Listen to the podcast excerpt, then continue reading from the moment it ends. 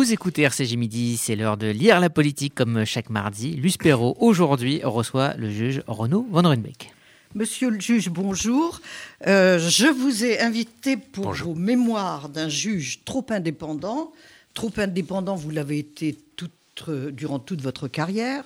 Vous êtes maintenant à la retraite. Hmm. Donc cela vous autorise à être plus libre encore pour vous exprimer sur toutes les grosses affaires que vous avez eues à hmm. traiter. Euh, j'ai découvert en lisant ces mémoires que vous avez commencé pour votre premier poste avec une affaire qui a quand même, qui continue d'ailleurs de défrayer la chronique, l'affaire Boulin.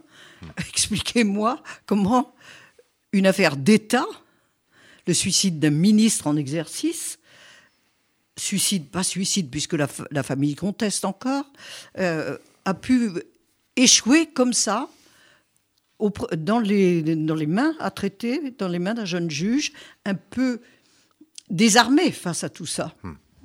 Bonjour. Euh, en fait, euh, l'affaire que j'ai eu à traiter, à l'époque, j'étais très jeune, puisque j'avais deux ans de fonction, je sortais de l'école nationale. C'est ça qui est étonnant. Voilà, euh, j'avais 27 ans, et j'ai hérité d'un cabinet dit financier où, où traînait un certain nombre d'affaires, dont celle nous une affaire de terrain euh, dans la presqu'île de Saint-Tropez. Euh, Le terrain de Ramatuel. Les terrains de Ramatuel, euh, dans lesquels Robert Boulin était, était, cité, apparaissait. Et j'ai mené cette enquête comme si, euh, en faisant l'impasse sur le fait qu'il était ministre. C'est-à-dire que j'ai toujours considéré, j'avais mes idéaux et je les ai conservés, euh, que chacun est égal devant la justice. Il n'y a pas de privilège. Voilà. Et je crois que c'est ça. Vous croyez que c'est le cas? Non, euh, non, je pense qu'il y a une époque où les affaires ne remontaient pas aux, vrais responsables euh, politiques. Euh, justement, ce que j'ai voulu expliquer dans le livre, c'est montrer cette, euh, cette période charnière que j'ai connue, ou que d'autres ont traversé avec moi, où on a essayé de remonter, et on, comment, on a commencé à remonter, ce qui fait qu'aujourd'hui, la donne n'est plus du tout la même que celle que j'ai connue dans les années 80. Boulin, justement. Alors, Boulin. Fin des années 70. Fin des, donc j'enquête, je m'apprête d'ailleurs à le convoquer, et j'apprends sa mort. Euh, son suicide, en tout cas c'était la thèse de, l'époque. Euh, et puis euh, le lendemain, il, publie, il a envoyé une lettre à ses proches dans laquelle il me décrit comme un juge haineux de la société, voulant faire un carton sur un ministre, etc. Enfin, une lettre épouvantable. Dur pour un jeune juge. Euh, dur, euh, surtout que ce jour-là, je, le découvre euh, aux informations à 13h, en regardant la télévision. Donc l'après-midi, je me rends à mon, à mon cabinet, à Caen, et je vois débarquer toute la presse parisienne. Et là, je suis muré, vous pouvez imaginer, effondré. Je ne peux pas répondre. Déjà, un juge ne répond pas, mais en plus, quand c'est un mort qui l'accuse, c'est encore plus terrible et pour des, accusations d'ailleurs qui, pour moi, n'ont pas de sens, puisque dans, son, sa lettre, Robert Boulin écrit, euh, il dénonce la collusion entre un juge, moi-même, juge perçu comme un juge rouge, juge du syndicat de la magistrature, bon, quelqu'un qui était son ami, qu'il décrit comme un escroc, Henri Tournet, et un ministre de droite. Alors, Imaginez deux secondes une collusion entre un juge rouge, un ministre de droite et un escroc, ça n'a juste pas de sens. Donc j'ai aussi ce sentiment-là. Et ce qui m'a sauvé en quelque sorte, enfin ce qui m'a dégagé de, cette charge qui était extrêmement lourde, c'est que le soir Moralement, au moins. Oui, euh, bien sûr, c'est lourd. Très lourd à porter. On se pose des questions dans ces cas-là. Est-ce que j'en ai pas fait trop? Est-ce que j'ai bien fait mon travail, etc. Et le soir même, euh, il y a eu une réaction des, juges du, tribunal qui se sont réunis, sans que je le sache d'ailleurs, qui ont fait une assemblée générale et qui ont dit mais non, il n'est pas du tout euh, comme euh, vous le pensez. Et par la suite d'ailleurs, j'ai été blanchi. Il y a eu une enquête du Conseil supérieur de la magistrature. Enfin, j'ai eu droit à la totale, mais mon dossier était nickel, entre guillemets, puisqu'il a abouti à la condamnation des personnes que j'avais eu en examen, et je n'ai fait que mon travail. Dur quand même face à un ministre en exercice qui se suicide ou qu'on aide à se suicider, on ne le saura jamais. Euh, et vous continuez avec l'affaire Urba. Oui, bah, dix ans plus tard. vous, étiez voué au sale coup, là, bah, aux sales affaires. Oui, On vous a pas fait de cadeau, quand même. Bah, oui, mais en même temps, Urbain, c'était quand même. Euh, situons l'histoire, mm. fin des années 80, mm. début des années 90. C'était le financement des partis politiques. Mm. Euh, ça commence par le financement du PS, mais ça mène beaucoup, beaucoup, beaucoup plus loin. On a oublié qu'à l'époque, il n'y avait pas de loi en France, dans une démocratie qui est née quand même de l'esprit de ce qu'on a appelé les philosophes des Lumières. Et on se retrouve avec des financements de caisses noires, enfin. Mais il n'y avait pas le choix. Enfin, c'était un peu compliqué quand même. Oui, mais absolument. Rien n'était moral dans cette affaire. Mais bien sûr, et, c'était totalement illégal. Tout était nécessaire en même temps. Alors moi, l'illégalité nécessaire, euh, personnellement... Non, mais il n'y avait pas de loi pour, pour financer eh ben, les partis. Pourquoi il n'y a pas eu de loi? Ah bah, là, Pourquoi il a fallu attendre que des juges mettre leur nez dans ces affaires où on parle quand même de faux, on parle de fausses factures, on parle de trafic d'influence. Pourquoi le législateur a-t-il attendu que des juges aillent enquêter et mettre en examen un certain nombre de, de responsables pour changer les lois? Enfin, c'est, on marche sur la tête quand on entend ça. Et malgré ça, d'ailleurs, il y a eu. Alors, je me suis heurté effectivement au pouvoir parce que les, parquets n'étaient pas indépendants, euh, du moins à l'époque. Et, j'ai eu, eu affaire, j'ai pas pu instruire au bout de mes dossiers parce que j'ai eu des freins sur ma saisine, c'est-à-dire sur les faits sur lesquels j'étais autorisé à instruire. Il fallait à chaque fois que j'ai le feu vert du parquet. Donc j'étais extrêmement limité et j'ai quand même mené à terme euh, ce dossier. J'ai mis en examen, j'ai inculpé à l'époque euh, le président de l'Assemblée nationale. Henri Emmanueli j'ai un président de la République qui le soutient. Euh, c'était un ombrageux. Hein oui, c'est un ombrageux, mais il est soutenu par le président de la République. François Mitterrand, qui est de gauche. Euh, j'ai un, ministre socialiste de la justice. J'ai un ministre de l'Intérieur qui dirige la police, parce que je travaille avec des policiers, qui lui aussi est socialiste. Et je vais faire une perquisition au siège du Parti socialiste. Vous imaginez le contexte en plus, c'est la première fois qu'un juge va perquisitionner un parti. Et à l'époque, je me souviens d'ailleurs qu'il euh, y avait des, propos en disant Mais est-ce qu'un juge a, le droit, de perquisitionner un parti euh, qui est le reflet de la démocratie, qui, où des gens sont élus? Donc on a ce type de débat à l'époque qui aujourd'hui sont, sont dépassés, puisqu'aujourd'hui mmh. on considère quand même que si un parti a des financements illégaux, il doit être poursuivi et c'est Heureusement, heureusement. oui, mais à l'époque c'était pas évident. À l'époque, c'était pas évident. Et parce qu'on ne remontait pas, justement. On était dans une autre, dans une autre sphère. On était dans, une autre conception, peut-être, des choses. Oui. de, la vie, de la vie publique. Oui, mais du coup, euh, lorsque j'ai fait cette perquisition et, lorsque j'ai convoqué pour mettre en examen euh, le, Henri Emmanueli, il y a eu tout un congrès du Parti socialiste où c'était pas une affaire Emmanuelis, c'était une affaire Van Ruymbeck. C'est-à-dire que je me retrouve accusé, comme d'ailleurs euh, avec la lettre de, Robert Boulin. Pour moi, c'est je suis déjà vacciné en quelque sorte. En tout cas, j'ai le premier vaccin. Le, Mieux armé. Il y a le deuxième, voilà, il y a le deuxième rappel qui arrive là. Bon, après, on est totalement vacciné, on est d'accord. Il hein, faut attendre deux secondes. Mais là, j'ai une piqûre de rappel euh, violente et il a été condamné par la suite. Ça a été toute ma procédure a été validée par la Cour d'appel, la Cour de cassation. la loi, c'est la loi quand bah, même. Oui, mais le juge applique la loi. Il, est, il doit appliquer la loi. Et il n'est pas acceptable euh, qu'un juge fasse une différence vis-à-vis du citoyen lambda que nous sommes tous.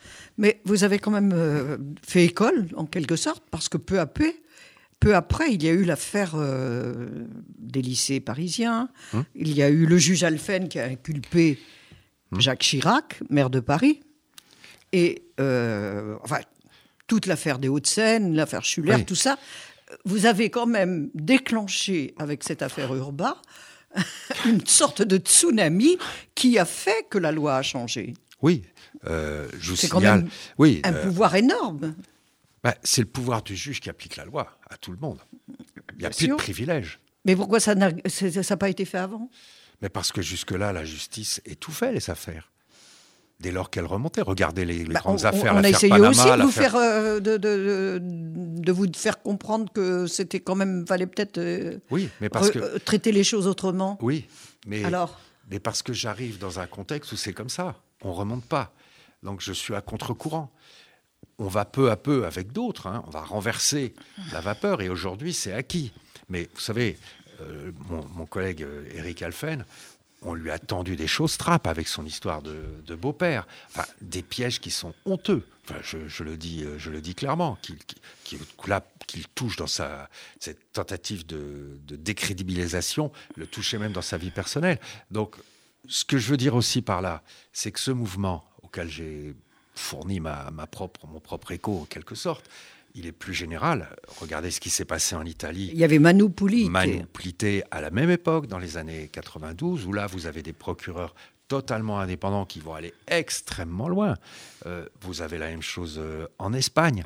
Donc il y a, y a aussi un mouvement. Un mouvement qui veut que bah, il n'y a pas de privilège, voilà, et que on va on va remonter et on a les, les, citoyens étaient solidaires, sont, sont, étaient solidaires de l'action euh, des juges, parce qu'ils ne supportent pas cette situation-là. Bah, pour, les juges, pour les citoyens, c'est difficile d'admettre que tout le monde n'est pas égal devant la loi. Mais voilà, c'est le principe de base. Quand même le, le triptyque républicain, c'est liberté, égalité, en deux, fraternité. Absolument. Bon, donc un peu compliqué quand même. Oui. Mais je pense que les citoyens soupçonnaient sans savoir il savait sans savoir, on ne veut pas savoir. On ne voulait pas savoir. Voilà, l'intérêt enfin, de, ces affaires, si j'ose dire, c'est que là, on, crève l'abcès. Voilà, on met en plein jour ce qui était, ce qui était occulte et ce qui était euh, caché. Alors, vous avez continué. Autre affaire, alors qui a c'était un roman feuilleton là, avec Eva Joly hum. et Laurence euh, Wyszynski. Euh, vous avez continué avec l'affaire Elf. Là aussi, financement, là c'est encore beaucoup plus compliqué parce qu'il hmm. y a, il faut l'aide de, la Suisse, hmm. c'est l'Afrique avec euh, Elf Afrique et hmm. son représentant. Où pour le moins, tout cela est très opaque. On a entendu parler de transport, d'olivier millénaire. Enfin bon, vous découvrez là aussi une histoire très compliquée parce que là, c'est tous les partis politiques qui sont en cause. Oui. Et, cela en pleine alternance en plus. Oui. oui. Donc, comment on s'en sort? Ben, En cherchant. Et ce que j'ai découvert à travers cette, euh, cette affaire Elf, vous avez parlé de la Suisse. Euh, là, pour la première fois, véritablement, je vais rentrer dans ces circuits euh, internationaux d'argent sale avec l'aide d'ailleurs de mes collègues, euh, notamment de mon collègue suisse euh, Paul Perrodin, qui a fait un travail euh, remarquable, et ce qui montre bien d'ailleurs que quand le pays qui cache l'argent a une justice qui fait son travail, ça porte ses fruits.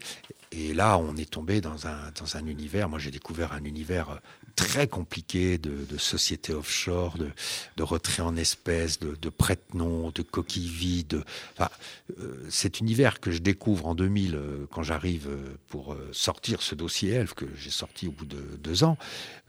mais je découvre des circuits ahurissants. Et pendant 20 ans, les 20 ans qui vont suivre, je vais continuer. C'est-à-dire que je vais passer mon temps à essayer de remonter ces circuits. Et c'est là vous tombez à pieds joints dans l'affaire Clearstream. Absolument, absolument. Franchement, vous cherchez les ennuis. et, là, pour le coup, c'est un piège. Bon. Alors, qui vous a piégé? Euh, le vice, il était quoi, vice-président de, ADS, euh, Jean-Louis Gergorin. Jean-Louis Gergorin. Ou son avocat, Thierry de Montbrial. Comment, comment avez-vous avez pu tomber dans un piège pareil?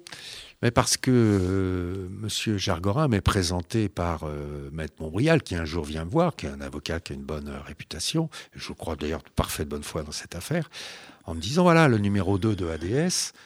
Euh, numéro 2 de ADS, c'est pas rien. Bah, bon, euh, je peux pas imaginer que derrière, il y a quelqu'un qui, qui, a des, des soucis. qui a perdu les pédales un peu. Je peux pas imaginer une seconde. À ce moment-là, je ne le connais pas. Il me dit qu'il connaît les numéros de compte des bénéficiaires de l'affaire des frégates de Taïwan que je dont recherche, chargé. dont j'étais chargé et que je recherche avec mon collègue suisse depuis des années, vainement, parce qu'on n'arrive pas à tracer l'argent. Et il vient un jour en me disant, mais voilà, le numéro 2 euh, de ADS, lui, il a, il a des sources, il peut vous renseigner, il connaît les numéros de compte que vous cherchez. Bon, c'est une affaire dans laquelle il y a des morts suspectes, notamment euh, le capitaine Yin qui a été assassiné. J'ai reçu sa veuve quelque temps, quelque temps avant, d'ailleurs avec le même avocat. Et l'enjeu est colossal pour la France, parce que je vous signale que la France va se voir condamner à payer l'addition des centaines de millions d'euros plus tard. Donc si j'ai la solution au problème, euh, je ne peux pas passer Merci à côté. pour le contribuable le français. Oui, bah, de toute façon, il a payé, il a remboursé le contribuable taïwanais, en quelque sorte, qui lui-même a été trompé dans cette histoire. Et à côté de ça, vous avez un des intermédiaires qui ont touché des centaines de millions de dollars et on ne sait pas où c'est parti. Bon, donc, à pâter, en quelque sorte, j'accepte de rencontrer ce monsieur qui a des listings, qui va me les envoyer, alors c'est son choix de façon anonyme, je vais, dès que je les, ai reçus, je les ai mis au dossier et je fais des investigations. Et ce qui paraissait crédible, bah, je vais démontrer au fil du temps que euh, c'est faux. Et je vais apporter la preuve d'ailleurs de la fausseté de, de, ces listings. Ce qui va quelque part me sauver plus tard, parce que évidemment, plus tard, on va chercher à bah. faire la peau, en quelque sorte, en disant Ah, il n'aurait pas dû, etc. En réalité, ma ah, procédure. il y avait euh, quand même le futur président bah. de la République. Oui. Bah, alors ministre du Budget, puis ministre de l'Intérieur, euh, Nicolas Sarkozy. Oui. Et l'accusation était fausse. Oui, bien sûr, mais j'ai démontré que c'était faux. Bien sûr. pourquoi me tomber dessus Ce qui, ce qui est resté, c'est que le nom a, traîné. La suspicion mais a traîné. Mais parce qu'à l'époque, on voulait se débarrasser des juges d'instruction. J'étais le parfait exemple. On m'a, oui, voilà, on m'a collé six ans de poursuite devant le Conseil supérieur de la magistrature, qui a fini par dire à l'arrivée, il n'y a rien à lui reprocher. Ma procédure, rien n'a été annulé, tout a été euh, validé. Donc, voilà, c'est, on est dans la, même, euh, dans la même ligne. Mais vous savez, un juge d'instruction, il détient pas la vérité. Il a des informations. Est-ce qu'il doit passer à côté? Bien sûr que non, il ne doit pas passer à côté. Demain, quelqu'un vous dit, il y a un attentat qui se prépare. Il est bien placé parce qu'il connaît les, personnes. Il ne veut pas apparaître. Vous lui dites quoi? Vous lui dites, ah bah, vous voulez pas apparaître, donc euh, euh, on passe à côté, bah, monsieur, circuler, rien à voir. Et s'il y a l'attentat le lendemain, qu'est-ce que, qu'est-ce que vous direz? Ah oui, ça vous bah voilà, bah oui, mais c'est ce que j'ai expliqué, justement. Justement, euh, il y a quand même deux choses que vous n'évoquez pas dans ce livre, c'est les rapports avec les médias. Comment peut-on retrouver, avant même que les avocats des, des gens euh, qui sont mis en accusation, comment peut-on retrouver dans la presse euh, les dossiers mais parce que vous pensez que ce sont les juges qui, qui donnent les dossiers aux avocats? Je vous pose la question, qui donne les, les... Mais pas le juge. Surtout pas les juges. Le problème, c'est que le juge, il n'est pas propriétaire de son dossier. Mais oui, non, mais, mais, le, citoyen est en, droit de se demander comment alors, attendez, un journaliste peut avoir des informations que, mais parce que qui, finalement sont confidentielles. Mais, bien sûr, sont confidentielles, mais pour qui? Normalement. Ah, je vais vous dire, un secret, un secret partagé n'est pas un secret. Le dossier du juge, les enquêteurs l'ont, le parquet les a, il fait remonter des informations car il informe en amont. Les avocats ont accès au dossier. Jusqu'au garde des Sceaux. Les avocats ont accès au dossier des deux côtés. Donc ça fuite de partout. Euh, moi, j'en étais, je vais vous dire, euh, je me disais dans, des dossiers qui étaient médiatisés, d'ailleurs qui étaient même médiatisés avant que je les traite, bon, ça existe, je peux rien faire. Bon, mais pourvu que ça sorte le plus tard possible. Voilà, c'est une chose que le, juge ne maîtrise pas.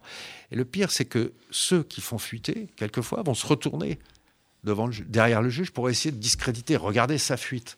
Mais je serais d'accord avec vous si mon dossier, j'étais propriétaire de mon dossier, il est dans un coffre et personne n'y touche. Non, mais il faut expliquer au oui, le public ce ne comprend pas comment. C'est ce que j'explique. C'était le cas jusqu'en 1897. Jusqu'en 1897. Si j'avais été juge avant 1897, il n'y avait pas d'avocat, il n'y avait pas d'accès au dossier. Vous auriez pu me dire, ça fuite, c'est de votre faute. Oui, mais là, je vous aurais dit, ça fuite pas. Parce que moi, je ne fais pas fuiter, ça n'aurait pas fuité. Mais à partir du moment où le dossier il est partagé, puis vous savez, c'est des CD-ROM, c'est l'heure d'Internet, c'est des communications. Voilà, donc vous maîtrisez pas. Voilà, et il faut, il faut faire avec.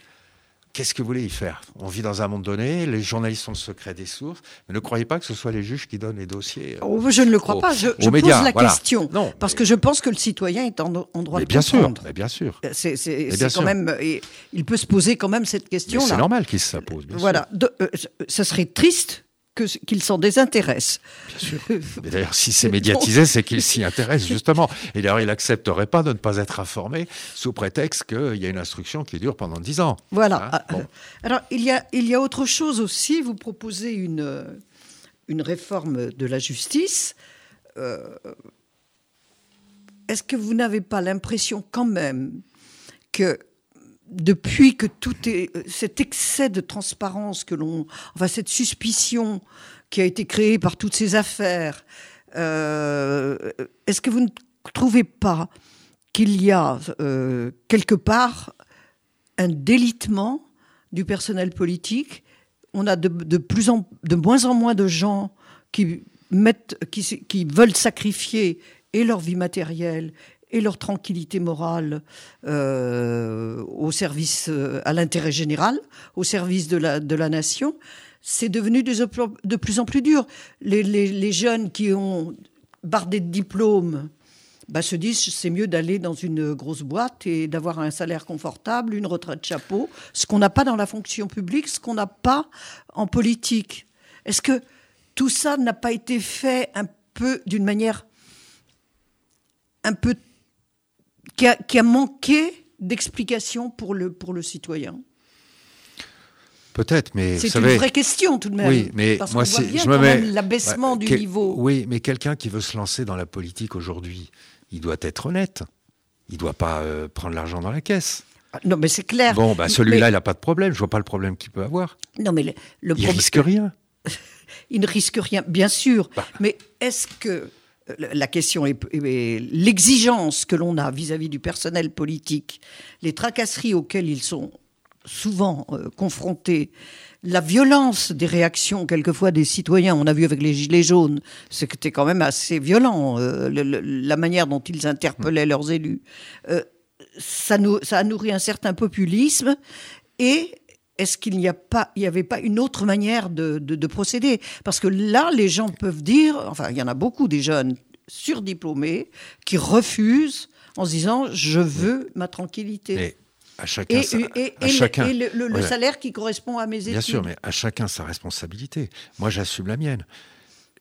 Il y a des dossiers dans lesquels il y a des financements illégaux. Je les instruis et je poursuis les Et ça continue, de toute et eh ben, façon. Si ça, mais, alors, attendez, quand il y a eu les lois en 80, D'où c'était euh, Michel Rocard à l'époque. Ils ont mis en place un financement public et ils ont été les premiers à dire bon, le passé c'est le passé. Maintenant, dans l'avenir, on sera intraitable vis-à-vis de tout dérapage. Bon, c'est pas moi qui l'ai dit, c'est le premier ministre de l'époque, socialiste. Bon, s'il y a encore des dérapages, ils doivent être sanctionnés. Celui qui va frauder, euh, le, petit fraudeur fiscal, on va lui demander des comptes. Pourquoi voulez-vous qu'à un certain niveau, on n'en demande pas? Ah non, mais je, je, vous pose la question. Ben, est-ce que, est-ce que clair. pour moi c'est très clair. J'assume parfaitement tout ce que j'ai tout ce que j'ai pu faire. Je pense que c'est une œuvre. J'ai participé à une œuvre de de, salubrité, publique. Oui, qui était nécessaire. Il, fallait le faire. Bon, je regrette euh, absolument rien. Et je ne suis pas du tout un populiste, pas du tout. Je bah, suis euh, plus légaliste qu'autre chose. Clairement, non. Voilà, bon, après. Euh, ce n'était pas le sens de ma question. Non, mais, mais est-ce que ça n'a pas Henri Cochet nourrit le populisme. C'était la, question. Mais vous ne croyez pas que, regardez, dans, des dictatures que vous avez dans le monde, où vous avez des dirigeants qui s'enrichissent sur le dos de la population, euh, vous ne croyez pas que ça, entretient un, sentiment de défiance euh, Regardez dans certains pays les plus pauvres, en plus, regardez en Afrique, c'est pas tolérable. Ben là, il n'y a pas de justice indépendante. Il n'y a pas d'enquête sur êtes les bien Placé pour le savoir. Voilà. et il y a énormément d'argent caché en Suisse, au Liechtenstein, etc. Et il y a des gens qui meurent pendant ce temps-là. Monsieur le juge, merci. Euh, Je vous en prie, c'est moi qui vous remercie. vous m'avez poussé dans mes retranchements. Les, les mémoires d'un juge trop indépendant, c'est publié euh, chez Talendier. Merci.